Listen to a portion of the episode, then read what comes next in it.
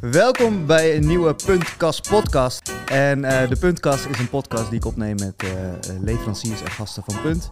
En uh, deze keer een leverancier van onze prachtige truien, t-shirts, schorten en, en dergelijke. Om die te bedrukken met onze fantastische puntlogo's. Maar ook al mijn EGD-shirts heeft ze gedrukt. En ik heb toevallig vandaag een podcast EGD-shirt aan. Die heeft ze ook helemaal uit elkaar gepikkeld met allemaal dunne lijntjes. Dat vindt ze heel leuk om te doen. En uh, ik zat te denken, hoe kennen wij elkaar? Ja, de eerste keer dat we, dat we elkaar ontmoet hebben was met een workshop volgens mij, een graffiti workshop, klopt dat? Um, ja, nee, dat klopt. Want... Daar gaan we het straks allemaal over okay. hebben. Ja. En uh, toen, toen benaderde jij mij, toen ben je met een hele groep jongens, daar gaan we het straks allemaal over hebben, denk mm -hmm. ik, uh, bij mij geweest. En um, daarna heb ik nog een logo voor jullie ontworpen. Nou ja, en toen kwam het hele t-shirt gebeuren en zien we en spreken elkaar. Je woont bij mij om de hoek, dus nog wel eens uh, op straat of hier en daar even weer even bijkletsen. En zo kwam ik je ook van de week tegen bij de Plus. Toen zei ik, hey, zullen we een podcast opnemen? Lijkt me hartstikke leuk, want je had weer zoveel leuke nieuwe dingen. Um, wie is de gast vandaag? Stel je even voor. Ja, ik ben uh, Simone, Simone Sieraad.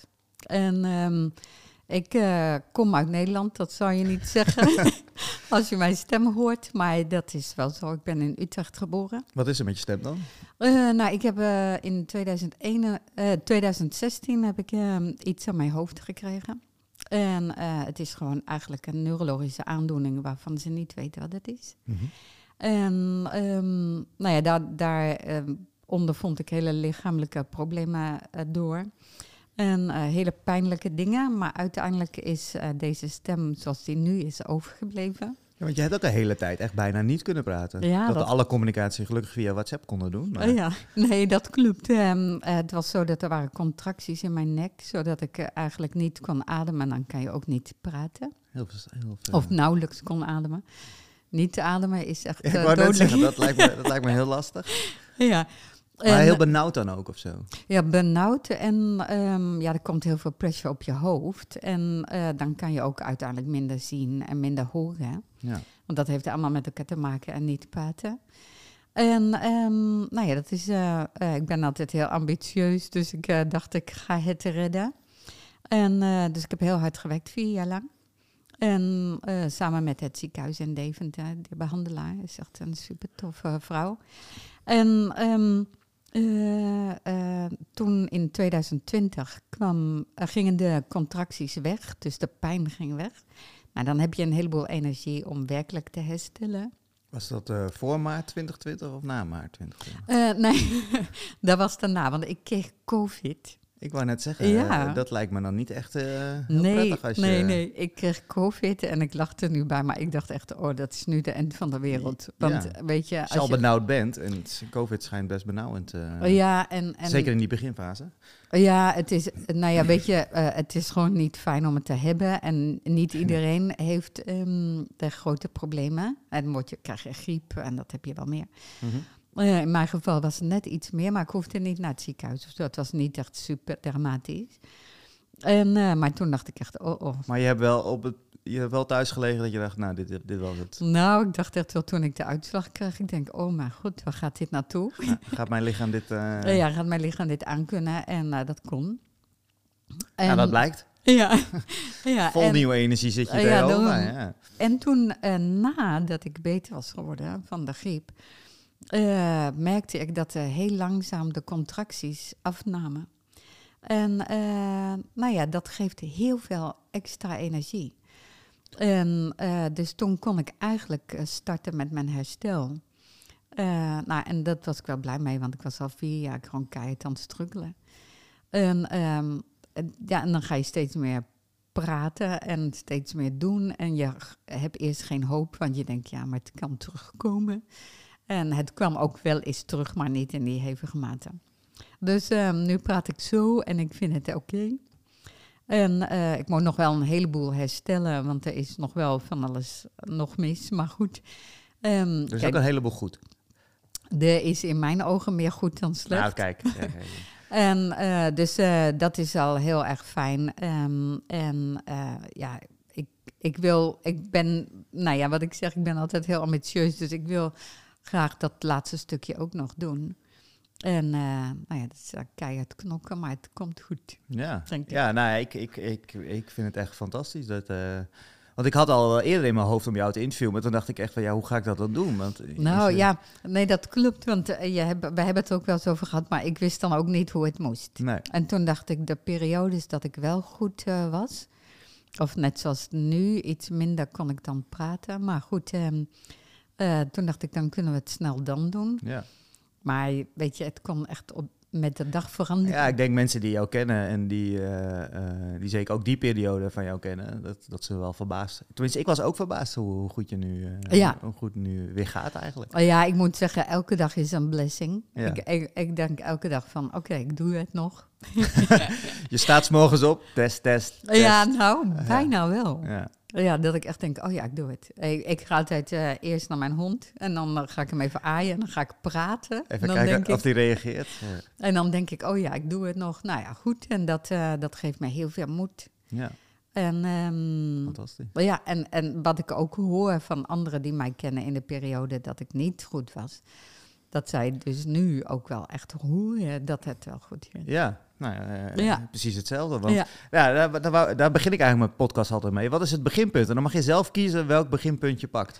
Eh, mag ik zelf kiezen welke begin? Mag van geboorte, eerste werk, eerste onderneming, wat je, wat je wil. Ja, Eh, Nou. onze, ons begin, onze, onze samenwerking, wat je, wat je leuk vindt om, om, om, om een beginpunt van deze podcast mee Oh te ja. maken. nou eigenlijk kom ik uit een heel creatief gezin, waar iedereen eh, toch wel altijd met creativiteit bezig was. En eh, mijn vader is kunstenaar.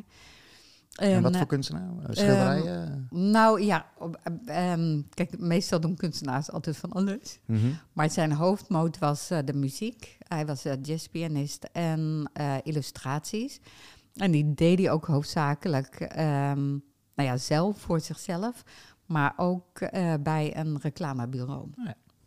Dus dat was, eh, Breed creatief en muzikaal. ja, ja. Ja, hij was echt super muzikaal. Zelfs toen hij heel oud was. Ik heb nog een filmpje. Hij is onlangs overleden. En ik heb nog een filmpje van hem. Dat hij een. eh, hij was er slecht aan toe. eh, maar dat hij nog piano speelde twee weken voordat hij kwam te overleden. En toen dacht ik, ja, hoe dan? Hoe doe je dit? Hoe kan het? Je bent eh, dement. Hij was uiteindelijk heel erg dement. En hij had ook een bloedziekte, bloedkanker. En ehm, toen dacht ik echt van, waar haal je dit vandaan? Het is echt zo bijzonder. Ja, muziek Ja. Zit, op, zit op een bepaald plekje in je hersenen. Hè? Want eh, mijn oom was ook dement. En inderdaad liedjes en, en dingen. Ja, Dat blijft toch op een of andere manier blijft dat in je collectieve geheugen zitten. Het, is, het komt uit zo ver van je ziel vandaan. Ja, zoiets. En, en ehm, eh, het is nauwelijks aangeleerd. Het, het, piano spelen of als hij saxofoon speelde of iets dergelijks, dan dat is aangeleerd. Maar Mhm. de muziektalent op zich, dat zit natuurlijk gewoon in je body. Ja. En eh, ja, daar ga je, ehm, daar put je uit. Dus Mhm. dat is superleuk. Eh, en eh, voor ons, voor mijn moeder en voor mij heel troostend, want dat konden wij opnemen. Ehm, hij, was, hij kon heel slecht zien op het eind. Maar ja, die handjes die gingen gewoon over die toetsen. Fantastisch. Dus het maakte helemaal niks uit. En dan zo nu en dan hoorde je wel echt ehm, dat hij de weg kwijt was in zijn hoofd. Maar dan pakte hij dat toch en dan ging hij weer huppelen. En dan pakte hij dit. Hij, eh, jazz is natuurlijk heel veel improviseren. Mhm. En dan, ehm, eh, dan was dat het improvisatiestuk en dan pakte hij het weer op. En dat vond ik echt wel supergoed. Tof. Dus je vader was kunstenaar, daar was je gebleven. Ik, oh, ik, Ja. ik vers- Ja. verstoorde de, ja, nee, maakt helemaal niet uit. En ehm, ja, dus mijn broertje en ik gingen altijd... ehm, of mijn broertje was echt de tekenaar van ons twee. Die, kon, die had heel erg veel talent. En helaas is hij op 12-jarige leeftijd overleden. Maar nu nog, als ik naar zijn eh, eh, tekeningen kijk... Hij kon echt al in z- perspectief kon hij al. En ehm, hij kon echt in zijn lijntekeningen, deed hij hoofdzakelijk, echt al een ziel leggen. Als je nu naar zijn tekeningen kijkt, dan geloof je niet dat het iemand was die van die tien jaar was of iets. Mhm. Nou, ik was het niet. ik was daar niet een talent in. Dans was echt mijn passie. Mhm. Dus toen ik En wat voor dans? Ehm, uiteindelijk heb ik klassiek dans gedaan. Nou, als vierjarige ging ik dan naar ballet en dan kon ik mijn hele ding kwijt. En hoofdzakelijk adagio's en eh, nocturne bijvoorbeeld van Chopin. Dat is echt wel, eh, ja, daar kan ik nog echt helemaal stil van worden. En dat, dat was wel een ding wat ik kon. Later ben ik meer krachtdingen gaan doen, omdat ik kreeg... Een, kijk, adagios zijn heel erg mooi als je heel erg mooi bent. Ook zo. En ik werd echt een vrouw, dus met allerlei vormen eraan. En uh, ja, dat was toen de tijd niet zo gebruikelijk. En, um, en toen deed ik eigenlijk in de dingen die ik deed, deed ik eigenlijk meer de, de krachtige dingen. En, um, uh, en toen ja, stond ik voor de keuze van wat ga ik dan studeren. En uiteindelijk heb ik dan voor kunstacademie gekozen. En, um, Welke kunstacademie? Ik heb in Rotterdam gezeten. Uh, onder andere. En, um, maar ja, ik ging eigenlijk niet zo heel veel naar school. ja, we hadden het er net over ja. dat dat eigenlijk niet kan. Uh, dat je blij moest zijn met je opleiding. Um, maar ik was al gelijk in theater aan het werk. Mm -hmm. ik, ik danste natuurlijk al en um, ik deed daar mijn stapjes. En, maar ik was bij Peter Pan Theater in Den Haag. Ik woonde daar ook. En Um, ik heb bij het Roodtheater gewerkt en ik ben daarna bij uh, televisie gaan werken. En heb allerlei losse producties gedaan in, de, um, in Den Haag City zelf. En met allerlei bekende mensen gewerkt. En nou, noem eens wat. Even wat name droppings. Wat, wat, wat voor tv-programma heb je bijvoorbeeld ingezet? Uh, nou ja, weet je, ik, ik, was, ik werkte bij tv, werkte ik bij, um, dat heette toen, nee, uh, ja, het was Nederland 2. En um, dus alles van John de Mol en uh, nou... Was je een dans, danser bij, nee, bij nee, een show of zo? Of was je productie... Ja ik, deed, ja, ik deed achter de schermen werk ik het best. ik vind, um, ik ben ondanks dat ik heel outgoing ben, ben ik heel erg verlegen. Mm -hmm. en, um, uh, en heel erg, eigenlijk heel erg introvert. Uh, dus ik deed uh, hoofdzakelijk geluid. En, um, nou ja, en, geluid, met een microfoon? Of het geluid bedienen dan? Of wat? Ja, nou ja, uiteindelijk allebei. Eerst moet je met zo'n microfoon sleuren de hele dag. ja. Of nou ja, je begint eigenlijk met het leggen van kabeltjes de, de, de gaffer. Oh, ja, ja. en, um, nou ja, en als, dan, als je dan heel hard je best doet. En je maakt ook vorderingen, dan mag je uh, de microfoon een keer neerzetten. en uh, iets met zenders. En, uh, nou ja, en dan kan je groeien. Dus dat heb ik gedaan. En ja, allerlei leuke concerten gedaan. Park Pop in Den Haag. En um, ik ben bij um, Noordje Jazz natuurlijk geweest. En uh, bij Pavarotti en Placido Domingo. Er zijn allerlei dingetjes. Uh, Johnny Lee Hooker. Nou ja, weet je, gewoon allerlei hele leuke uh, dingen. En, um, dus je kon niet zoveel op school, op de kunst, kunstacademie? Nou ja, er was wel een probleem daar. Want ik was gegaan voor um, beeldhouwer. En, um, maar ik snapte echt niks van. Niet van het beeldhouden zelf, want dat ging heel goed. Maar ik snapte niet goed wat die school van mij wilde. Want ik dacht, je komt daar en dan mag je ontwikkelen zoals jij, jouw pad is. Daar heb ik ook wel een mening over. over. Ja. Maar je, ze gaan jou meer vormen naar de, de Nou, vorm die ze graag willen dat, uh, dat Nee, de kunstenaar nee, heeft, heb ik altijd het idee. Ja, nou ja, een beetje dat. Maar dat was, eh, zover kwam ik nog niet eens echt goed. Ja, want ehm, eh, je moest toch, het is een cultuur. En je moet in een hok en daar moet je in zitten. En ik paste niet in dat hokje. Mhm. En, ehm, en ik kon ook niet eh, het voor elkaar krijgen dat, ik, eh, dat men zag wat daar wel voor mij eh, was. En mijn beeldhouwer, dat ging heel goed. Ik had een gallery eh, die geïnteresseerd was in mij. En Wat voor soort werk maak je toen dan? Ehm, eh, ja, eigenlijk, ik werk heel projectmatig. Dus ehm, ik heb één project, die duurt al mijn hele leven. En dat heet, eh, hij staat ook op mijn website. Dat heet ehm, All Atoms. Dat is, we zijn allemaal atomen. Mhm. En de ene atomen kleven aan elkaar en die worden mens en die andere niet. En eh, die worden een, eh, een varkentje of weet ik veel. En ik snapte al van kinds af aan niet goed waarom we dan... Want dat was een gedachte die al als kind bij mij was. Ik las heel veel filosofen bijvoorbeeld. Daar was mijn moeder niet zo blij mee, want die dacht, ga naar buiten spelen. maar dat deed ik niet. En, ehm, en toen dacht ik, als wij toch allemaal uit atomen ontstaan, of misschien geloof je wel in God en dan heeft hij dat allemaal gemaakt. Dus komen we vanuit één ding. En ehm, waarom zijn we dan zo lelijk tegen elkaar? Dat snapte ik nooit goed. Of om voelt de ene zich verheven boven de ander. Terwijl nu merk je heel goed, als je een bij uit de natuur haalt, ja, uit de voedketen, ja, dan hebben we een flink probleem. En dan zitten we nu allemaal zaadjes aan elkaar te geven en bijentuintjes te maken. Ehm, dus ja, dat snapte ik nooit goed. Dus daar ging, dat is één thema, nou die heb ik nu nog. En wat, wat maak je dan? Maak je nou- dan atomen? Of maak je... Ja, ja. Eh, nee, ik kies altijd het, eh, project. En nu heb ik eerst een tijdje ehm, multimedia spullen gemaakt. Dus dan eh, maak ik foto's en ik schilder wat en dat soort dingen. En dat maak ik dan weer foto's van. En dat, dat ehm, ehm, maak ik een soort van mixed media project van. En eh, nou, die kun je aan je muur hangen als je dat zou willen. En nu ben ik bezig weer met eh, eh, beeldhouden. Dus dan maak ik ook weer vormen daarvan. ehm, ja, die te maken hebben met de oer, eh, het oergebeuren. Mhm. En, ehm, eh, maar ook, bijvoorbeeld hebben wij het, eh, dat heeft Amy vooral ook mij heel erg in geholpen, want die komt van de Grafische Academie. En ehm, hebben wij een filmpje gemaakt. Even voor de duidelijk, wie is Amy? Is je- Amy, die, ja, die werkt in ons project. En, eh, Komt straks misschien nog wel meer te sprake, Ja. maar dat we wel even weten wie Amy is. Ja, Amy, die daar werk ik heel graag mee. Ze is een ontzettend getalenteerde, leuke eh, jonge meid. En ehm, eh, we hebben toen bedacht van... ehm, als alle atomen die niet aan elkaar klitten... dat is dus de ether. Mhm.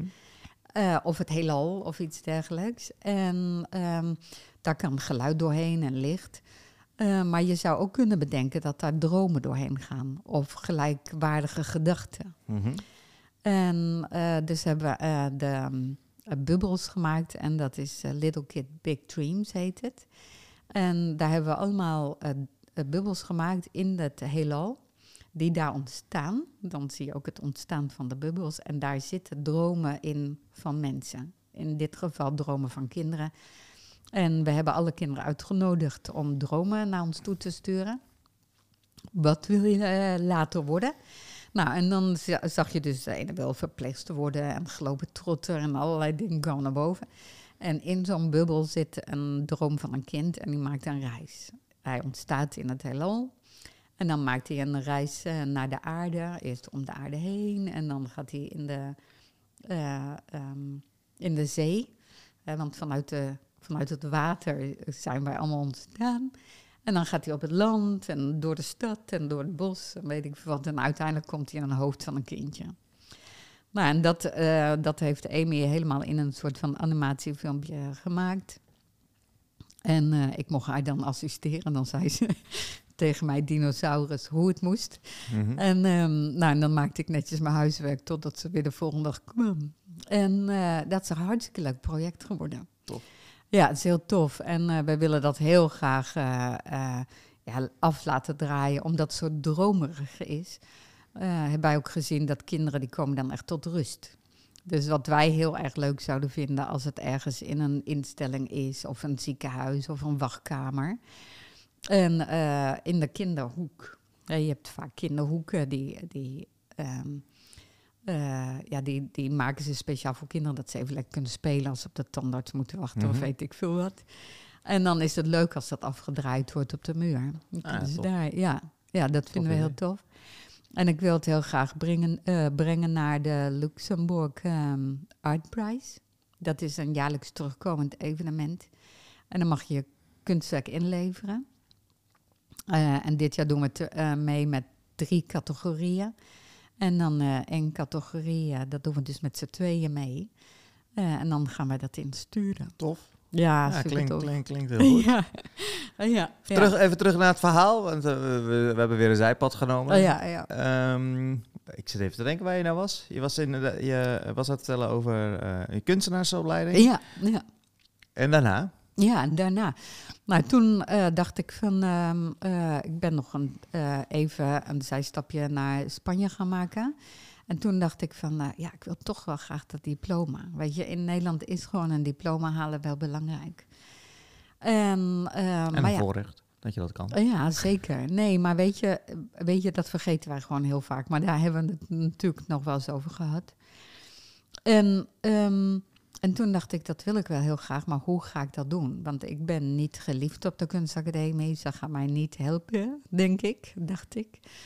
Dat was overigens niet waar, maar toch ehm, dacht ik dat ik hoef niet bij hun te gaan vragen.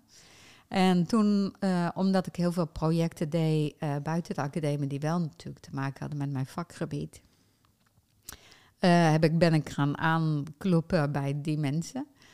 Van hoe gaan we dat ehm, doen? Ik wil het toch heel graag. En eh, nou, ja, zij hebben mij echt eh, super geholpen. eh, om ook op de academie te vertellen wat ik dan precies allemaal wel deed. En hoe dat te maken had met mijn ontwikkeling en dat soort dingen. En ik kon dat zelf niet zo goed.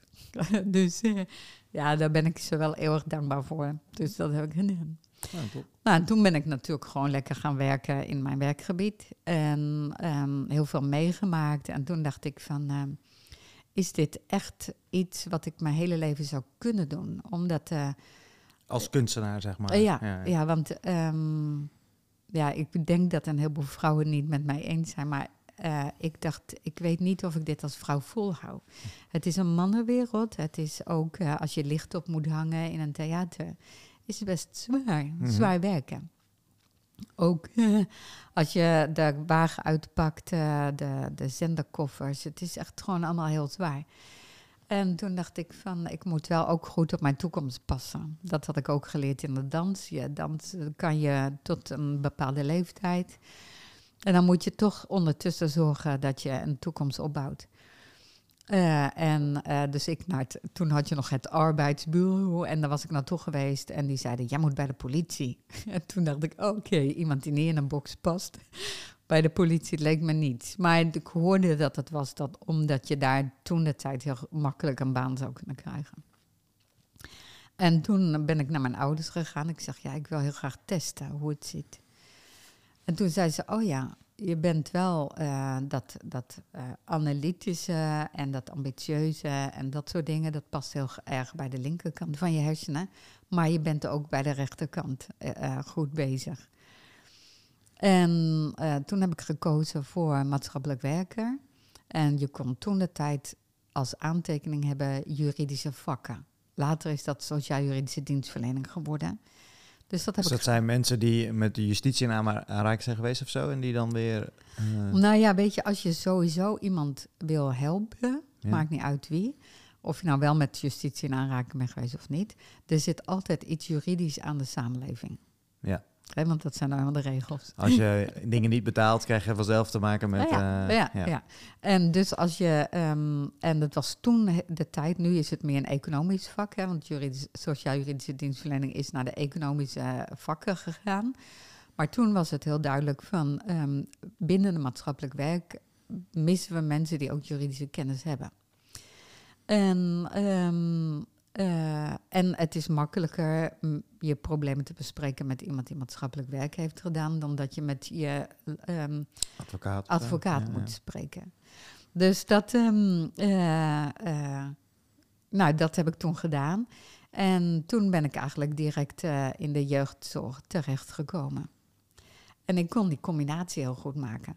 Want, nou ja, als geen ander weet jij ook dat... ehm, En eh, welke combinatie kon je goed maken? Nou- combinatie juridisch en... Eh, Maatschappelijk juridisch, werk of ook maatschappelijk, eh, maar ook de therapie die ik later ben gaan doen eh, met het creatieve. Ja. En wat ik merkte is dat wat het opleverde was dat niks is. nou ja, weet je, dat is wat je zelf ook ziet. Als je kunstenaar bent, is niks een probleem. Dan, dan ga je altijd zoeken naar een oplossing. Omdat je dat in de kunst heel erg moet doen. En, eh, en dat je, je ben ook zo gevormd. Dus dat gebeurde ook in mijn therapieën. Dus mensen kwamen met een probleem. Dat kon ik dan goed analyseren, want dat was mijn, een van mijn kanten die ik goed kon. Ik wist hoe ik het eruit moest krijgen, omdat ik maatschappelijk werk had gestudeerd. En ik kon ook in alle richtingen oplossingen vinden, omdat ik zo creatief was gevormd. Nou, ideaal. Dus, Dus dat deed ik. En, ehm, En wat, wat ging je dan doen? Nou ja, weet je, dan kwamen de kinderen eh, bij mij. Eh, ik werkte toen samen met eh, de topgroep. En dat was een hele toffe kerel die dat had opgezet, Bertiel. En die snapte dat het voor kinderen zo werkte. dat je ze moest laten zien en goed vertellen. En dan ook gelijk oplossingen zoeken.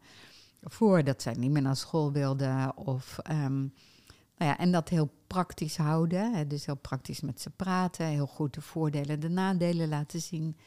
Nou, die had daar een heel systeem omheen uh, gebouwd. En uh, die uh, zorgde ook dat we daar beter werden in opgeleid. En ik ging met hem samenwerken als ZZP'er. En dan waren de jongens meestal uit van de justitiekant. Die, die werden aangeleverd bij Bertiel. En die verdeelde die dan onder andere naar mij toe. Mhm. En dan gingen we dat doen. En um, hoe zwaar de casussen ook waren, er was altijd een oplossing. en die jongens gingen dat ook merendeel. Ja, als ik ze, heel eerlijk, ik denk dat er uh, 97% gewoon altijd weer op het goede pad terecht kwam. Zo. En dat was super tof. Ja. En uh, ja, daar ging ik echt als een speer voor. Omdat het, ja, voor mij levert het alleen maar positiviteit op. Mhm. En voor de jongens ook. En uh, nou, dat, dat vond ik heel leuk. Ik vond het heel fijn om voor justitie te werken. Daar zijn dingen gewoon helder. En uh, daar is het gewoon geregeld of niet. En dat weet je dan ook. Dus dat vind ik voor mijn brein heel fijn. Mhm. heel duidelijke kaders. En, uh, maar daarin was wel alles mogelijk. En uh, mensen werden enthousiast over mijn werk. Nou ja, en dat is ook fijn. Dus het was aan alle kanten een heerlijk warm bad. En toen dacht ik uh, dat. Um, toen ging de zorg naar de gemeente in 2015. En ik had Stichting Wonderkids had ik toen opgericht. En dat was in 2010. En um, nou ja, super tof. En, um, uh, en toen dacht ik, misschien doe ik zorg er ook bij. Nou, dat is echt de grootste fout geweest in mijn leven.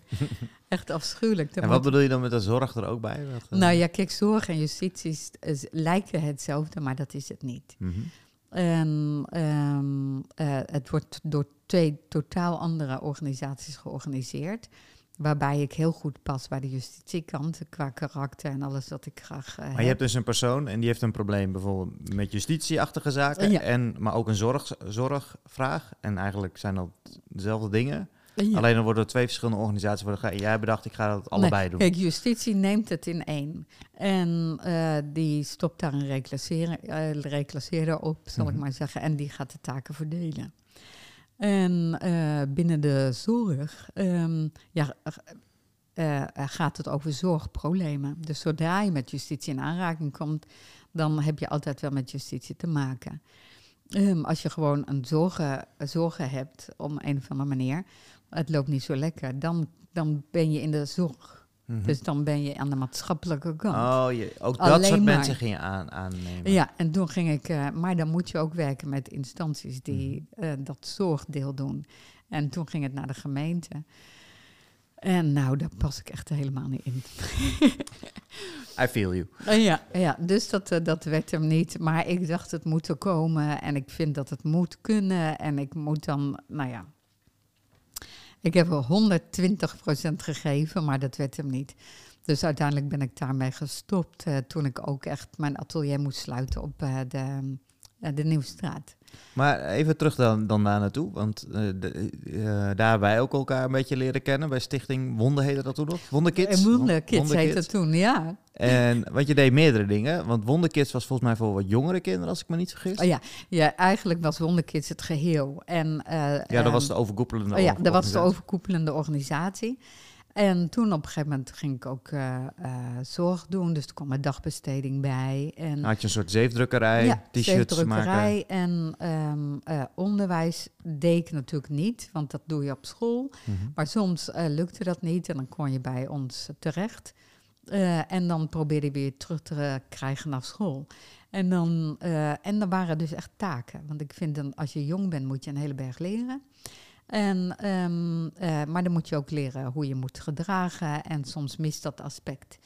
of je moet leren inzien dat school eh, je iets gaat brengen. In plaats van dat je, school je alleen maar lastig valt. Mhm. Zo in je dagritme moet je ook die school nog. En, ehm, en, eh, en als je je ambitie goed hebt, dat je dan ook dat kan gebruiken om het werkelijk je ambitie te halen. Ehm, en eh, nou, je hebt allerlei soorten, eh, verschillende soorten scholen en de meeste passen misschien niet bij je, maar er is altijd wel één die wel past. Eh, uiteindelijk zit je daar ook maar een aantal jaar, dus je moet in mijn ogen ook niet zo heel erg hard piepen, weet je, het is ook niet zo lang.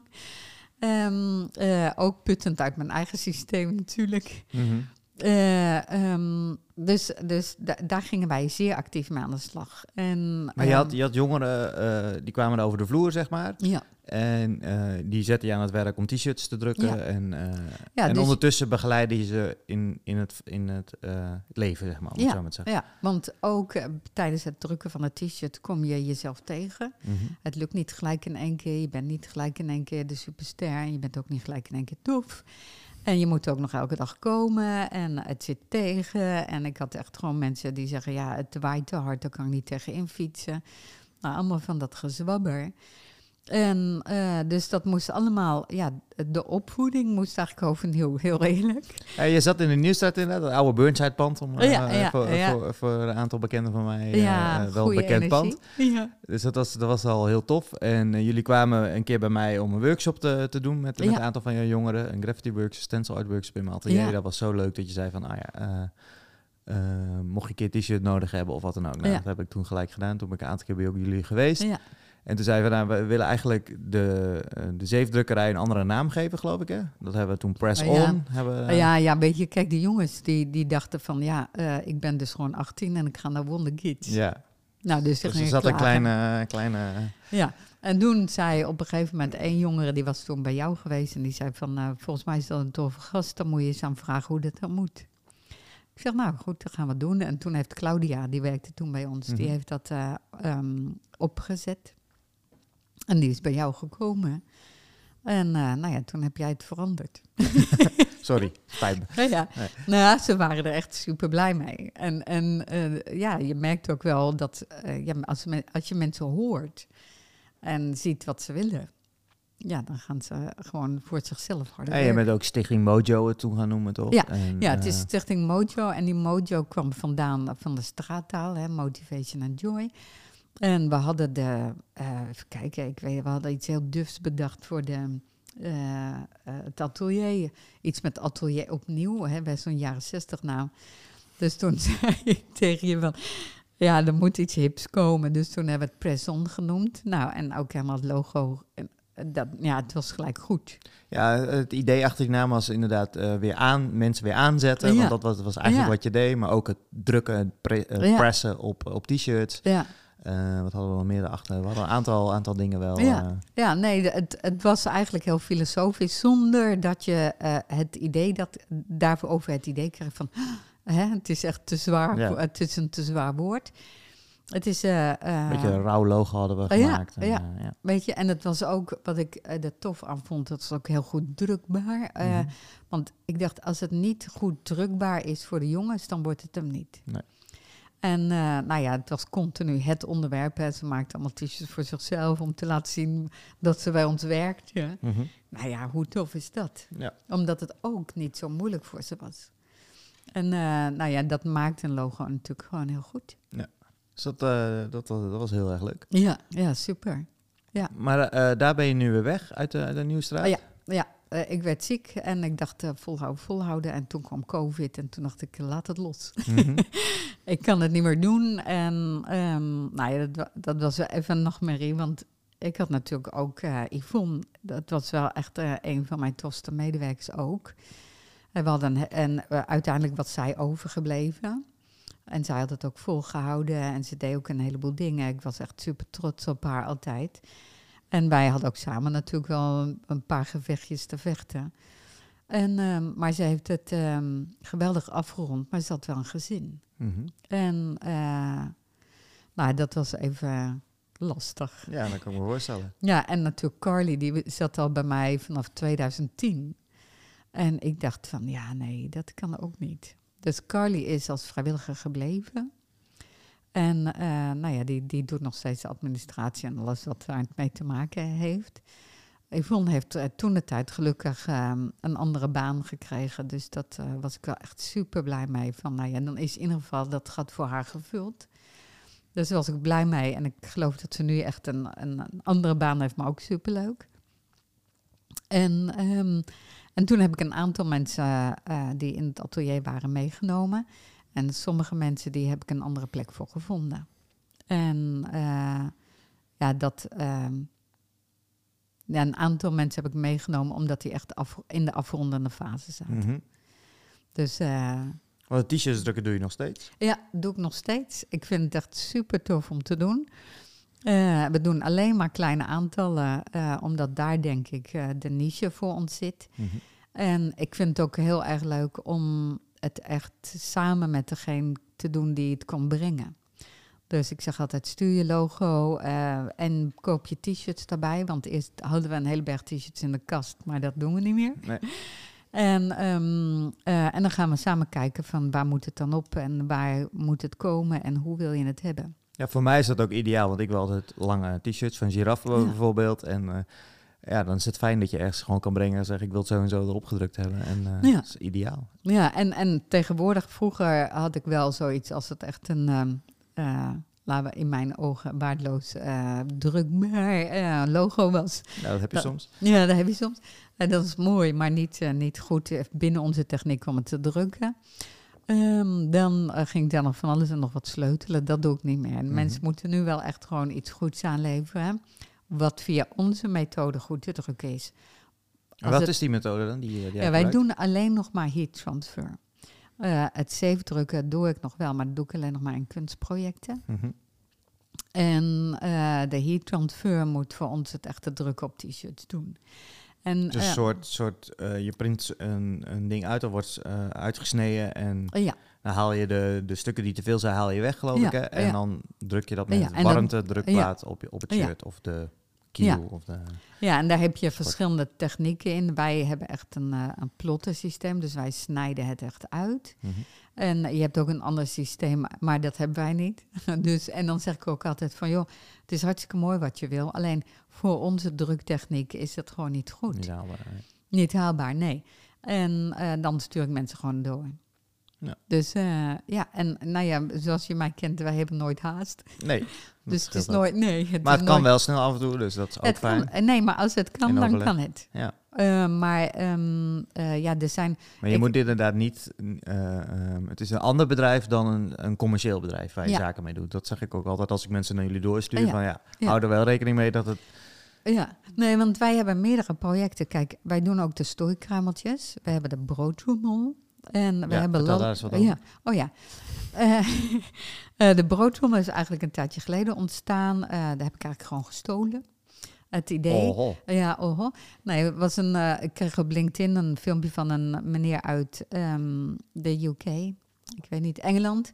En die maakte boterhammen voor kinderen bij zijn zoon in de klas, omdat ze niks te eten hadden. En toen dacht ik, dat vind ik Dat kinderen zonder ontbijt naar school gaan, bedoel je ja, toch? ja, ja. En, um, en toen dacht ik, uh, dat vind ik een goede zaak. Dus toen uh, hebben, het zijn wij dat ook gaan doen en wij noemen dat de broodtrommel. En uh, dus als ki kinderen of ouders of leraren, meestal zijn het leraren, um, zien dat een kind dat gewoon niet voor elkaar kan krijgen of bepaalde dagen niet voor elkaar kan krijgen. Nou, waarschijnlijk dan, de ouders het niet voor elkaar krijgen, want een kind kan natuurlijk niks aan doen dat hij geen Nee, ontbijt maar in ieder geval, hij heeft niks hij meegenomen. Heeft niks mee, ja. um, dan kan het op allerlei manieren, want het kan zijn dat je geen geld hebt om dat te doen. Het kan ook zijn dat je... Thuissituatie. Ja, de thuissituatie dusdanig is... Hè, uh, dat de mensen ook mij vertellen van... ja, ik ben dusdanig in de war altijd ochtends vanwege weet ik veel. Ik krijg het gewoon niet voor elkaar. Nou, dat geeft niet, dan, dan doen wij het. Mm. En dan, um, dan, breng, dan smeren we de boterham, dan brengen we die naar school. En uh, de volgende dag ruilen we het om. Dus uh, dan krijg ik de lege spulletjes terug. En dan, uh, en dan met de dingen in die ze niet willen eten, dan weet ik ook gelijk wat ze niet lusten. En dan, ehm, en dan zet ik weer nieuwe neer. Maar dit is voor de lunch dan of voor de ontbijt? Want dat- Nou, het is school. Sommige, het ligt aan de scholen. Kijk, eh, sommige scholen komen kinderen binnen en dan gaan ze om tien uur. voor schoolse opvang of iets dergelijks? Nee, ze komen binnen om tien uur zet ik het neer. En vaak is het zo, of voor tien probeer ik het neer te zetten. En dan meestal gaan kinderen, eh, of op sommige scholen is het zo, waar wij het brengen, dat ze om tien uur gaan ze fruit eten. Ja, dat is ook bij de school van mijn kinderen. ja.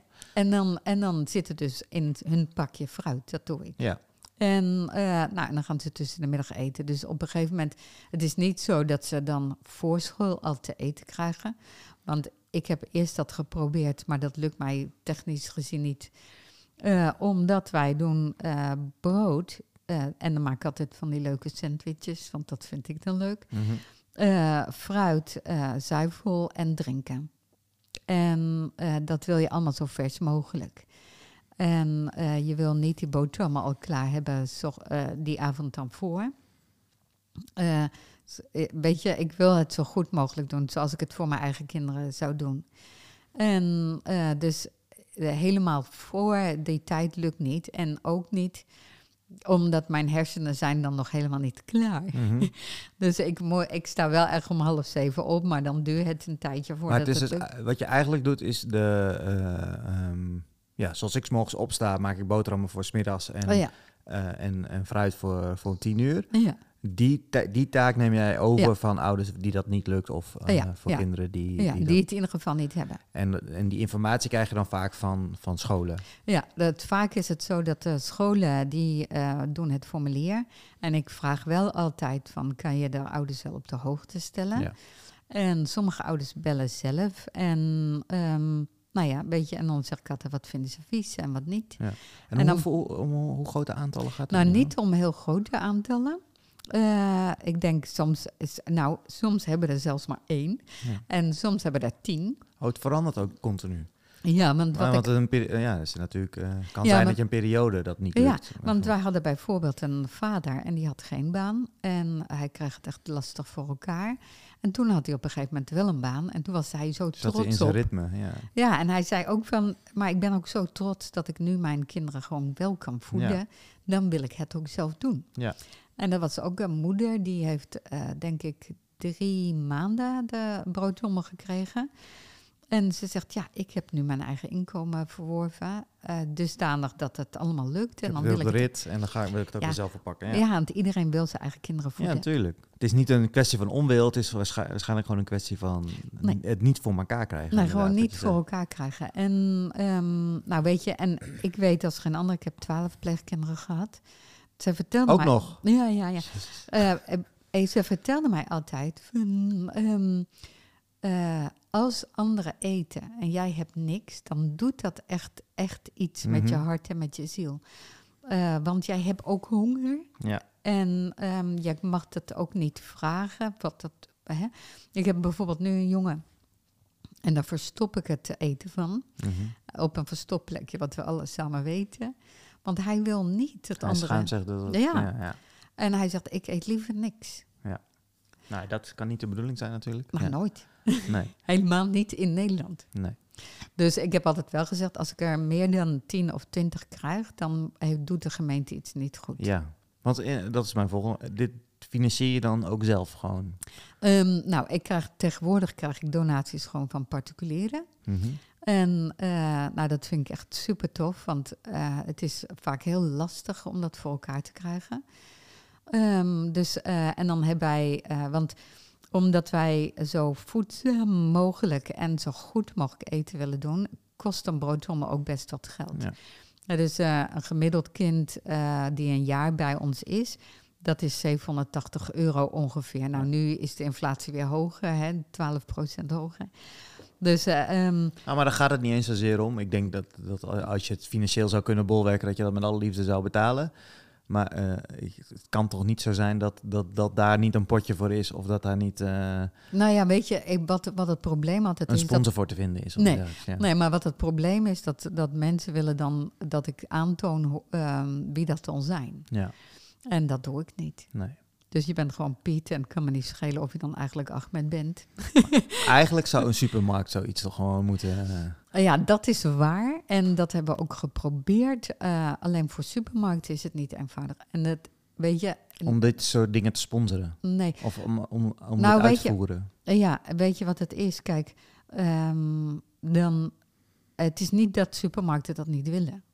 Maar we hebben om tafel gezeten en ik zei ook van, kijk, als jij je spullen bij mij op de, op de eh, dingen stort, eh, dan heb ik een, in één keer een hele berg ontbijtkoek. Of dan heb ik in één keer een hele berg eh, ehm, eh, spullen waar ik echt niks mee kan. Of niet zo gauw opkrijg. Ze kunnen alleen een, een, een, een, een eenmalige donatie doen. Ze kunnen niet elke, elke dag gewoon vers, vers eten doneren. Ehm, nee, nee, we- weet je, dat willen ze wel, maar dan krijg ik, dan is het voor hun logisch, eh, facilitair gezien, dat ze gewoon wat, wat op je stoep storten, zal ik maar zeggen. En dan moet jij het logischwijs allemaal uitzoeken. Dat kost mij echt veel te veel tijd en, en dat dus ook geld. Ja, wat eigenlijk eh, handiger zou zijn, als ik even met de eh, ondernemer van, Ja. eh, van de supermarkt mag meedenken, dat als, als jij gewoon aan het eind van de maand al je bonnetjes inlevert, dat ze gewoon jouw geld terugstorten. Nou, kijk, weet je, het, Dat zou het eh, ja. allerhandigste zijn. Nou ja, ik durf nooit heel erg goed om geld te vragen, maar dat is echt het goedkoopste. Nee, maar dat moet zo'n supermarkt toch makkelijk kunnen leiden. Het gaat niet over honderden broodrommels. Het gaat over Nee. 10 broodrommels. Nee. 700 euro. Dat, dat is voor een Oh ja. supermarkt... Ja, ja, nou, echt een, een kruimeltje is dat. ik ben blij dat jij het zo duidelijk kan eh, zeggen. Ja, dus- Nee, dat klopt. eh, je hebt daar gelijk in. Daar heb je absoluut gelijk in. Eh, Hé, maar goed, het is al een wonder dat jij dit allemaal op je neemt eigenlijk. En, en, en, en dan is het heel gek dat je ook nog heel erg moeite moet doen om dat voor me. En dan is het al heel mooi dat mensen inderdaad zeggen: wij we storten wat geld op je rekening. ja, En het is echt prachtig. vanuit een Ja. particuliere situatie. Maar het zou eigenlijk inderdaad gewoon. eh, Nou, in principe... en eigenlijk de gemeente zou dit eigenlijk inderdaad. Wat je al Ja. zegt, als er meer dan zoveel is, dan zou de gemeente. Nee, als, de, als het er meer zijn, dan, dan moet de gemeente zich ook echt achter de oren gaan krabben. Want dan Ja, maar dat- ook voor zo'n klein aantal vind ik ook al. eh, Dan, dan, als, ik hoop dat er nu iemand luistert, bij wijze van, en die zegt van ja, daar is gewoon een potje voor. En als je inderdaad al die bonnetjes even instuurt, dan krijg je gewoon al het geld teruggestort van de gemeente. Want Nou, daar ja. zijn gewoon potjes voor. Ja, nee, van. maar daar ben ik het met je eens. Maar die, eh, ik heb, heb natuurlijk eh, vanaf 2015 een keertje voor de gemeente gewerkt. Mhm. En ik weet dat de administratie voor de gemeente om dit te krijgen eh, meer kost dan dat het je oplevert voor de Ah kinderen. ja, maar dat is fijn. Je, je moet even de weg weten. En Ja. dat, is, dat, is het, dat is het moeilijke met gemeentes inderdaad. Want vaak is er voor alles geld, daar kom ik inmiddels wel achter. nee, nee, Alleen maar- je moet even de weg vinden hoe je daar komt. En die weg is, hebben ze zo ingewikkeld gemaakt vaak, dat zelfs mensen binnen het gemeentehuis niet weten hoe die weg loopt. Nee, maar de weg is. Het, soms is de weg niet eens ingewikkeld, maar hetgeen wat je ervoor moet doen. Voor, Dus- het, voor het relatief kleine bedrag of zo. Nee, nee, kijk, ik heb ehm, eh, met de, de hulp die ik toen heb gedaan in de dagbesteding, Mhm. eh, eh, had ik één FTJ, hele FTJ nodig voor de administratie voor de gemeente. En nu nog steeds, omdat ehm, de. We hebben een beller. Kom Ja. er maar in. Ja. Ehm, nu nog steeds, omdat eh, we eh, nog twee mensen hebben, ehm, heb ik echt heel erg veel administratie alleen voor die twee mensen. Mhm. En dat, eh, dat de moeite die je daarin steekt, kost gewoon heel erg veel tijd. En dus ook heel erg veel ergernis. En ook dus ook Ja. heel veel geld.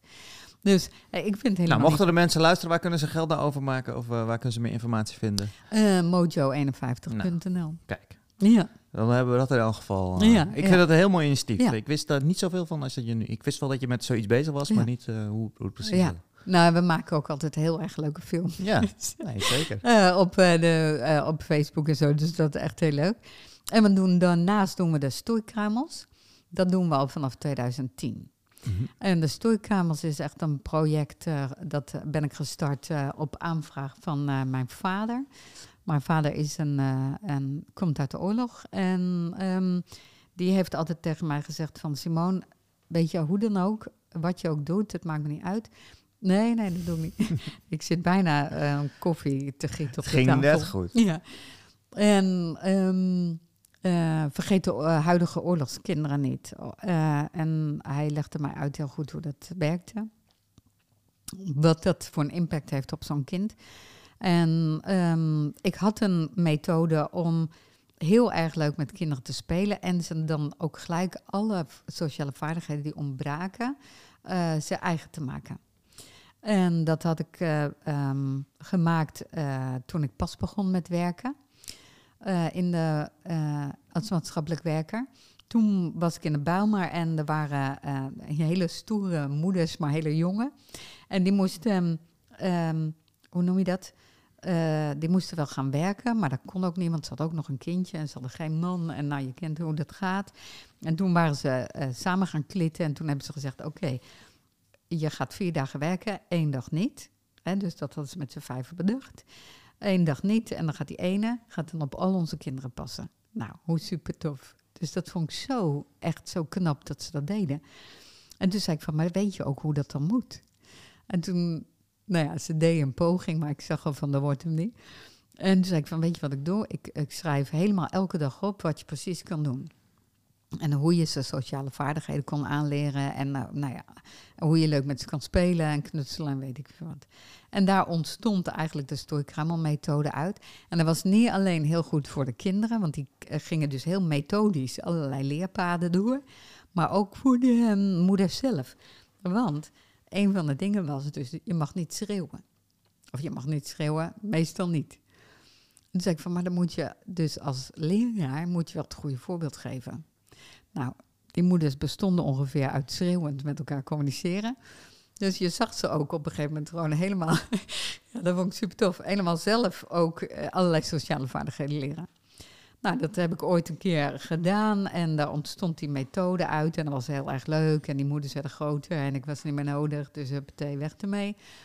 En toen dacht ik, dat ga ik doen bij eh, deze kinderen. Dus ik heb eh, ehm, Iris, die, eh, Iris Litting, die had een, een of iemand die woonde bij haar in de flat en die werkte bij het asielzoekerscentrum. Ik zeg, durf jij te vragen of ik dat mag doen daar? En dat mocht. Dus we hebben dat gedaan. En Stichting Leergeld was erbij betrokken, want die financierde dat helemaal. En zo hebben we dat, eh, de Stoorkramer-methode gedaan. Dus we, we speelden dan gewoon een uurtje met een bepaalde doelgroep binnen het AZC. En dat deden we vijf uur per week. En dan eh, zag je dus dat ze allerlei sociale vaardigheden leerden. En dan één keer per jaar namen ze mee naar de Schouwburg. En dat eh, was een project van de Schouwburg en de Rabobank. En eh, dan mochten we dus gratis naar de Schouwburg met alle kinderen. Nou, dat is echt super tof Ja. om te doen. En ehm, eh, dat hebben we tot de COVID kunnen doen. En nu hebben we, zitten we weer om tafel om dat weer op te starten. Ehm, ja, dus en toen dacht ik in de COVID, ik wil mezelf nuttig maken. Dus heb ik een boekje geschreven. Hoe de methode werkt, dus de theorie. Maar ook gelijk eh, staan daar voor het hele jaar oefeningen in. Dus je kan eigenlijk het boekje lezen. Dan denk je, oh, het moet zo. En dan eh, staan eh daar allerlei oefeningen in. En je kan bij bladzijde 1 beginnen. En aan het eind van het jaar ben je bij bladzijde, weet ik veel. En, eh, 365. eh, ja, nou ja, als je het elke dag geeft wel. Maar in ieder geval, het staat voor 40 weken, voor Mhm. 40 schoolweken staat erin. Dus als eh, leraar die, eh, die geen gym... eh, je hebt scholen die hebben geen gymleraar voor de eerste paar klassen. Nou, dan kan je daar gewoon uit putten. Maar je kan ook als je op een AZC bent, kun je dat doen. En dat zijn ook mensen die hebben die methode zich eigen gemaakt. Dat, dat was ook een van de programma's van... We willen niet zelf een kind met een waterhoofd worden en een heleboel leraren het land insturen. Maar laat iedereen het op zijn eigen manier, op zijn eigen niveau zelf gaan geven. En ehm, dus dat boekje is er nou. Het is ook net uitgegeven. En het loopt als een tiet. Waar is het te krijgen dan? Eh, bij ons. je kunt het gewoon op onze site kopen. Het is, maar, het is, het is ook eh, het is echt to the point. Dus het is Mhm. een klein boekje geschreven voor praktische mensen. En eh, het is maar 1850. En we zijn bezig met opnames te maken als aanvulling. En bij het boek, in het boekje zit een QR-code. En als je die scant, krijg je ook alle voorbeeldfilmpjes en alle benodigdheden. eh, Behalve de ballen en de pionnen en weet ik veel wat. Maar je hebt niet zoveel nodig om het te doen. Maar eh, de pictogrammen die erbij horen, de strippenkaart die je aan een kind kan geven, de diploma's die want het is heel thematisch, bij elke the- thema krijg je een diploma. Nou, en, en daarbij gaan we nog allerlei filmpjes. Want de- het boek werd gekocht en toen kwamen de mensen naartoe allemaal met vragen.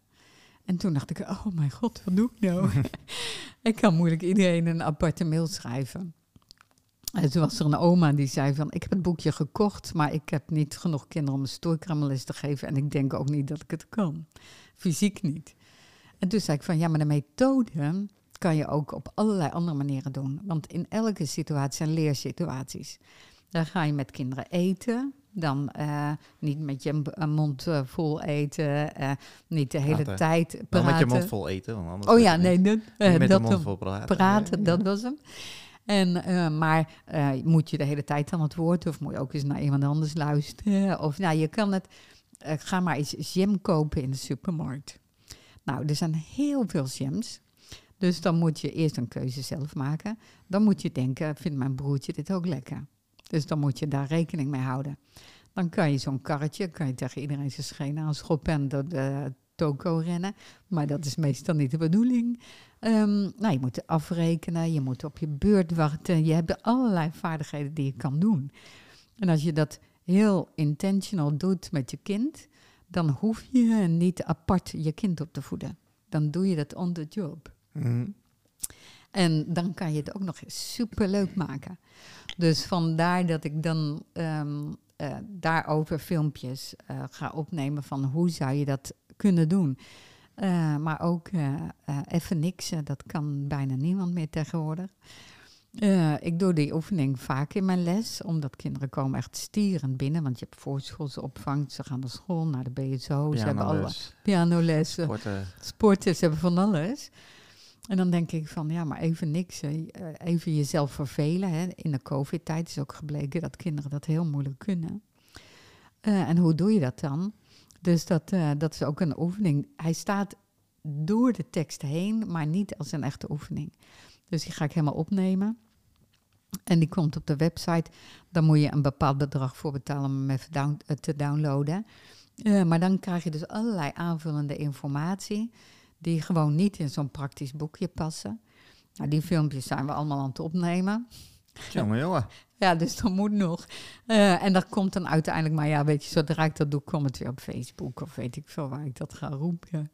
En dan, eh, dan is het zover en dan kun je daar gewoon mee aan de slag. Oké, ik weet dat we nog steeds niet alles besproken hebben. Dus ik ga gauw door naar het volgende punt. Want je was, je was nog met wat leuks bezig. Ja, ja, eh, ja wij hebben de website eh Lalla Art eh, gestart. En dat kwam eigenlijk doordat eh, ehm, ik natuurlijk heel veel in het ziekenhuis kwam.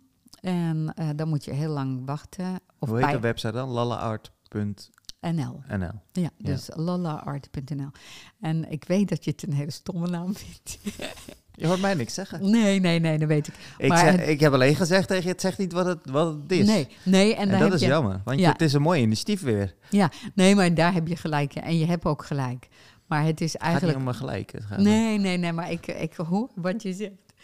En ik wil ook altijd graag iets doen met, als mensen echt een waardevolle informatie hebben, dan kan je moeilijk opzij schuiven. En, maar in eerste instantie had ik het bedacht, want ik kon eigenlijk niet of nauwelijks praten, maar la kon ik wel zeggen. En Ah. toen dacht ik, hé, hey, maar dan kan ik het ook twee keer zeggen. Eh, en En aardelijk ook nog wel. ja, en Art, ik, ik, ik heb nog wel moeite met de, de, de, de stilte ertussen om het te doen, maar ik kan het wel. En, eh, want zo is ook de naam van mijn hond ontstaan. Die heette Fabiola toen ik haar kreeg. Hoe dan? Maar toch, dat kon ik al helemaal niet. En toen dacht ik, nou, La kan ik wel zeggen. En uiteindelijk is ze Lola gaan heten. Mhm. Dus dat lukte. En zo is eigenlijk Lala Art ook ontstaan. En ehm, dus ik was heel vaak bij ja, therapeuten of behandelaars of weet ik veel wat. En je, zit, je moet wachten. En wachten is op zich niet erg, want als jij op anderen moet wachten, dan nemen ze dus ook de tijd voor je en dus ook de tijd voor jou. Maar het is Ja, zo wel. heb ik het nog nooit bekeken. Nee? Oh, dat is zo. Ja, ik heb er namelijk een hekel aan wachten. Ja, ik ook. En eh, zeker bij een tandarts, want eh, eh, daar, daar gaan we ook naartoe zometeen, weet ik. Ja. Ehm, dus inderdaad, ik heb nooit zo bij een stilstaan dat je lang moet wachten dat ze dan tijd voor je nemen. Ja. Ja, ja. En ehm, wat er dan gebeurt, maar toch zit je te vervelen. En ehm, soms heb je wat kunst om te zien, hè, want meestal hangen ze dan een schilderijtje op of zo, maar dat doen ze niet echt met een intentie. En doordat ze het niet met een intentie doen, zegt het jou ook niks. Eh, en toen dacht ik van, als je... Over het algemeen genomen. Hè. ja, zullen ja, vast ja, nee, uitzonderingen nee. zijn. Natuurlijk, natuurlijk. Maar wat ik jammer vind, is dat je in een wachtkamer, als je bijvoorbeeld tandarts bent, dan betaal je, of je huurt een band, of je koopt het, weet ik veel, maar je betaalt in ieder geval ook voor je wachtkamer. En als je daar dan niks mee doet met jouw klant, of met je cliënt of patiënt, of weet ik hoe ze het tegenwoordig allemaal Wat een heten. eerste indruk is en vaak ook een laatste indruk is van Ja. een eh, bezoek. Ja. Eh, als je daar niks met die persoon doet, dan breng je jouw boodschap eigenlijk niet over. Dus dat houdt in dat ehm, of mensen zijn niet goed voorbereid, of mensen worden te zenuwachtig, of mensen ga- die gaan een eigen leven leiden daar in die wachtkamer. En dan moet jij als behandelaar eh, even alles op alles zetten om het in de behandelkamer te doen. Dus stel dat je bang bent voor de tandarts, dan moet je dus in de behandelkamer iemand tot rust stellen en in die stoel krijgen. En dan weet ik veel, nou, allemaal van dat soort dingen. En ik denk, als je daar al een begin mee maakt in je wachtkamer, of ehm, bijvoorbeeld, ik had een keer een tandarts en die zei, ik denk dat doordat mensen weten hoe de procedure gaat, dat ze dan weten wat ze te wachten staat. En dan kunnen, ze, daar kunnen we het dan of gelijk over hebben, wat ze niet fijn vinden. Of ze, ze hebben zoveel zekerheid wat er gaat gebeuren, dat ze minder zenuwachtig zijn. Ik zeg, oké, dus daar gaan wij direct de communicatie over maken. Dus toen heb ik foto's gemaakt met hoe de procedure gaat. Nou, dat, dat mes sneed aan twee kanten. A, de tandarts moet zich houden aan de procedure. Dus niet, ik heb even vandaag geen zin, ik duw je in die stoel, huppatee, mond open, klaar. Ehm, en hij moet ook een plannetje maken, want dat was onderdeel van de procedure. Eh, en de cliënt snapt hoe het zit. Daarnaast had hij in zijn geval een beeld uitgezocht dat heel veel rust uitstraalde, hè, wat zijn wachtkamer rustig maakte. En hij zegt van, ik heb daar echt profijt van.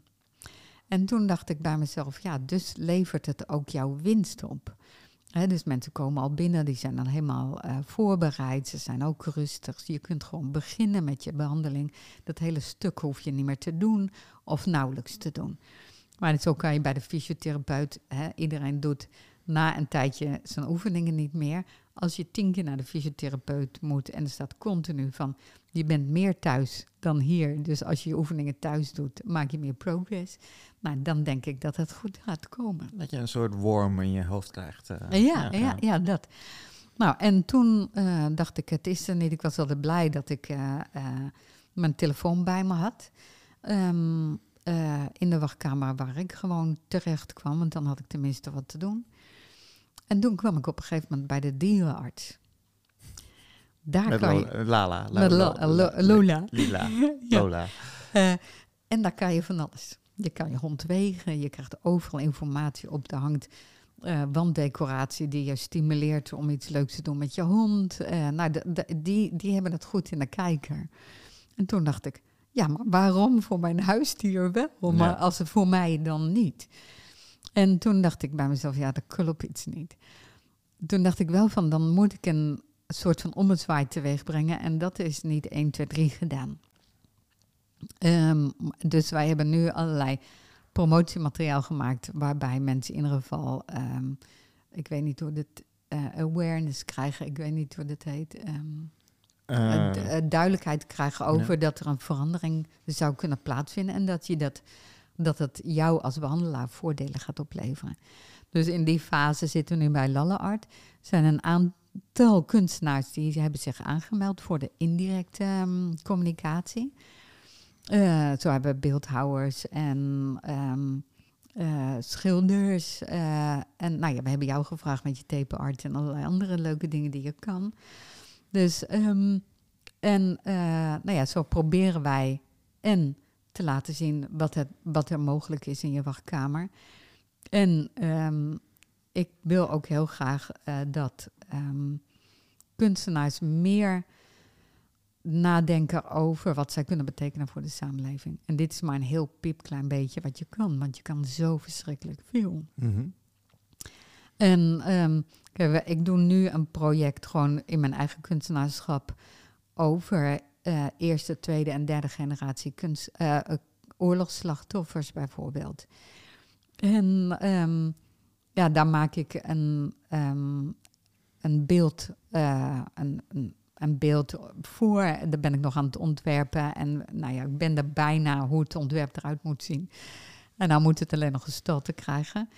Ehm, want ik denk van, als ik mijn vader zo zag, ik heb, nu is hij overleden en ik heb um, uh, de spullen van mijn opa uit het concentratiekamp, had hij bewaard.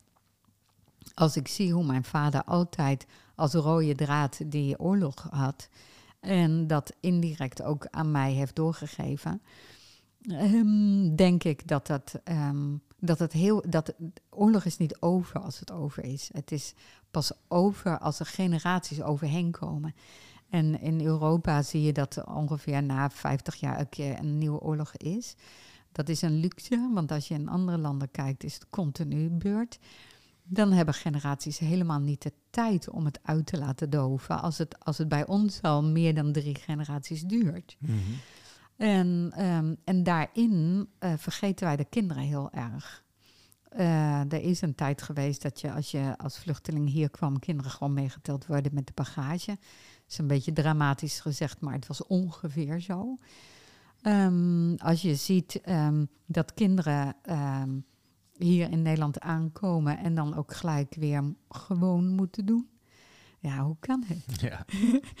Hè? Um, ik heb één pleegkind um, gehad, uh, die kwam uit een oorlog. En, en hij legde mij heel goed uit van ja. Dus ik had echt dramatische dingen gezien. Echt afschuwelijk. En dan moest ik gewoon naar school. En dan ging ik dat logischwijs op school vertellen. En dan, en dan moest ik, en dan werd er uh, naar huis gebeld of naar de, het asielzoekerscentrum. Ja, hij vertelt alleen maar enge verhalen. en toen dacht ik, uh, nou oké, okay, dat mag dan niet. En dus dat werd dan verboden en dat mocht dan niet. En of dan moet je naar een therapeut waar je niet wil zijn. Of um, ja, die gaat zeggen, ja, ik snap wat je bedoelt. En jij denkt van, uh, oh. hoezo dan? ja. ja, hoezo kan jij dat snappen? En um, nou ja, weet je, dus hij heeft mij heel goed duidelijk gemaakt hoe dat zit. Mm -hmm. En uh, nou ja, dan met de verhalen van mijn vader en ook alle papieren die ik gelezen heb van mijn, de brieven en de tekeningen die mijn opa heeft gemaakt uit het concentratiekamp, zijn door iemand gesmokkeld. Um, uh, en dat is uiteindelijk bij mijn oma terechtgekomen. Maar als je die brieven ook leest, het is echt gewoon alsof je op een planeet woont. Um, uh, zo vrolijk en zo lief en zo uitgelegd waarom en um, uh, waarom hij deed wat hij deed. Want hij zat daar vanwege verzetsactiviteiten. En um, geen schuld naar degene die hem verraden heeft, bijvoorbeeld. Of nou ja, heel bijzondere brieven. Wat wil je daar nu mee gaan doen? Dan? Nou ja, want ik wil eigenlijk, kijk, ik heb, ik heb uh, pleegkinderen, mijn eigen kinderen, uh, die hebben het niet gered. En dus ik heb eigenlijk geen na, mensen die na mij komen, geen generatie na. En um, uh, ik denk dat die brieven terug moeten naar Kamp Vught. Mm -hmm. Want zij zijn daar ontstaan. En, um, maar goed, Kamp Vught weet het nog niet. en um, toen dacht ik van, ik zou het ook echt super tof vinden als zij die brieven willen aanvaarden. En uh, een plekje willen geven, ook al is het in een doos in het archief, het moet ergens zijn. Ja. Uh, en misschien, het zou zonde zijn als het. Nou als ja, het weet in, je, uh, ja. ja. En vooral ook, er zit die brief bij. Uh, die, die meneer, van die meneer die het uit het kamp gesmokkeld heeft, die was eerst ter werkgesteld in Duitsland. Mm -hmm. Dus je smokkelt iets weg, moet je eerst wel helemaal naar Duitsland, gevaarlijk met die brief. Die is teruggekomen, die was ernstig ziek. En uiteindelijk heeft hij mijn oma een brief geschreven. Hij zegt van ja, ik heb dit niet zomaar gedaan. Uh, uw man was wel echt een goede voorbeeld voor ons als gevangenen om het te kunnen overleven. Weet je wel, soms heb je een voorbeeldmens ja. nodig. En blijkbaar was hij in zijn kracht om dat te doen. Mm -hmm. En uh, dus dat was ook een hele speciale brief. En ik denk van ja, die man moet ook echt geëerd worden natuurlijk. Ja. en um, uh, dus um, ja, dat zou tof zijn als het uit kwam. En, het en wat zou... voor spullen zijn er nog meer? Of is, dat, is die brief? En ja, het zijn, het, nou, het zijn, ja, het, het zijn tekeningen. Eén tekening hebben we gegeven aan uh, het museum in Tiel. Want dat is een tekening van een cel waar hij heeft gezeten. En die wilden die mensen heel graag hebben. En Mhm. dat hebben we gedaan. En er is, uh, is correspondentie aan mijn oma en aan een man die eh, gevraagd werd om ehm, voor mijn oma te zorgen, omdat hij wist hij gaat het niet redden, hij werd geëxecuteerd. Eh, en tekeningen die hij daar gemaakt heeft. En gewoon op verkade koekpapier. Hè? Dus ja, echt een heel bizarre wereld. En ook je kan lezen hoe iemand is als je daar bent en je moet communiceren met de buitenwereld. Mhm. Hoe doe je dat dan? En je kan natuurlijk heel eh, vertellen over wat je meemaakt, afschuwelijk. Of je kan een hart onder de riem steken bij je kinderen, eh, het voorbeeld zijn voor anderen. Eh, ehm, hoe ga je met jezelf om? Wat is je leerpad als je eigenlijk aan het eind van je bestaan bent? Mhm. En wat geef je dan door? Dus ik denk dat daar heel veel te leren valt. En niet omdat het mijn opa is, maar omdat het eh, echt een leerpad is van iemand die dat gedaan heeft. Ik heb ook wel eens gehoord van, ja, weet je, is dat wel echt een held, jouw opa? Want ehm, hij had ook voor zijn gezin kunnen kiezen. Ja, dat klopt. Ja. Als hij niet in het verzet was gegaan. bedoel Ja. je ja. Ja, je kunt. En, en dan had jouw vader niet zo'n heel trauma hoeven doorstaan. Ehm, ja, dat weet ik niet. En, en daar is ook wat voor te zeggen. Mensen zeggen van die man die jouw opa verraden hebt, dat is echt een loser. Maar ben je zelf zo sterk als je in een oorlog bent? Ja. Hè, als je gemarteld wordt of eh, je wordt bedreigd met je gezin of je kinderen of zo, hoe sterk ben je dan zelf? Ja. In vrede is het zo makkelijk om een oordeel te Het, is, hebben. eh, het is gewoon niet te beseffen. Dat is het. Dus Nee, je nee, kan nee. niet denken, inderdaad wat je net al zei, Ja. van ja, ik, ik voel hoe je je voelt zoals een... eh, ja, dat is, is niet zo. Je kan, het alleen, je kan het alleen beseffen als je dat meemaakt of mee hebt gemaakt. Ja, Dan heb je enig idee hoe het eventueel zou kunnen zijn. ja. En, eh, of hoe het, hoe het kan zijn. Oh, ja. Als je dat niet hebt, dan Nee, nee, heb je geen benul. Nee, nee, absoluut. En dan kan je er ook geen oordeel over geven, denk ik. Nou, Je kan hoogstens bekijken eh, eh, en er wat van leren. ja, je kan alleen maar denken van, zou ik het beter kunnen doen? En, ehm, en het Ja, maar dat weet je denk ik niet. Nee. Want als je in die situatie zit, dan zit je in een andere. hoogstens dat je dan kan terugdenken van... hé, hey, ik heb toen dat en dat. Eh, ik zie toevallig hier een boek staan van de bokser van, eh eh, ehm, eh, van Moscovic. Ja, dat boek heeft ook zoveel impact op mij Ja. gehad... dat je denkt van ja, hoe zou... In, hoe, inderdaad, hoe zou ik daarmee omgaan? En dat je dan weer terugkomt en dan weer alles moet op gaan bouwen. En, ja, ja, het is echt... ja. Dat is ja. het enige wat je kan doen, denk ik, toch?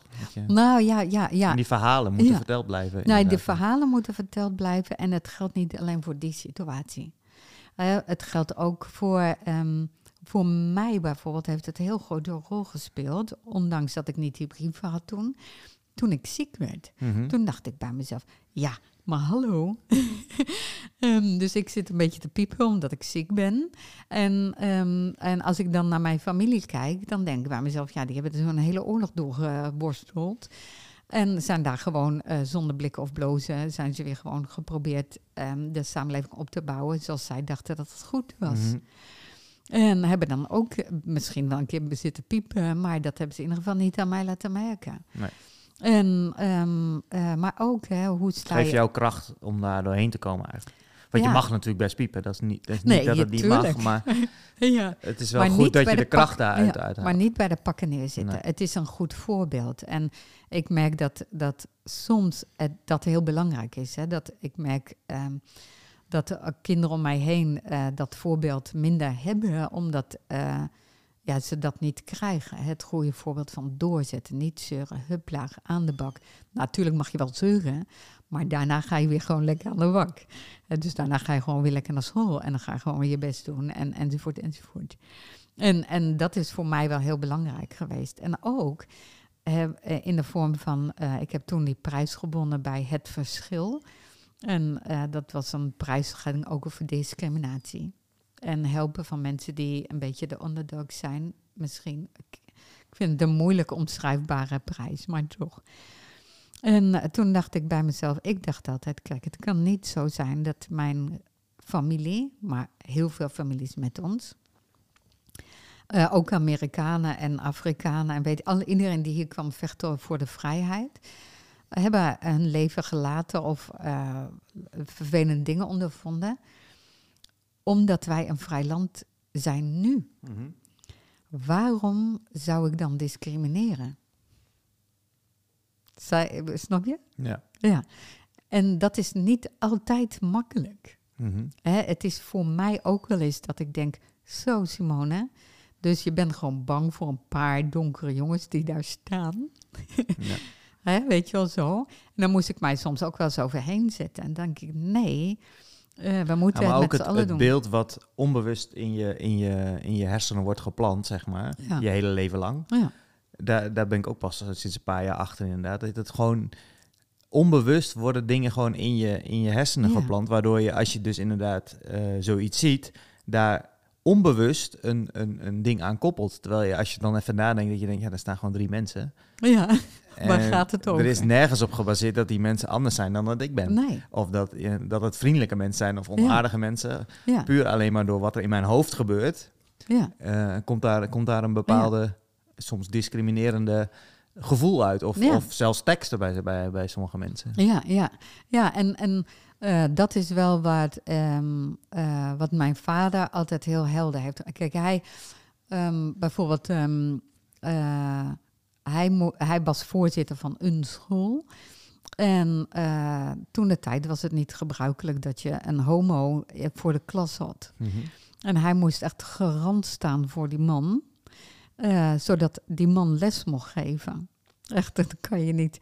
En hij zegt, oh ja, dat doe ik wel. En, en mensen zeiden echt, ja, maar moet je dat wel doen? Eh, want dan moet je je hele leven doen. Nou, dat heeft hij zijn hele leven gedaan.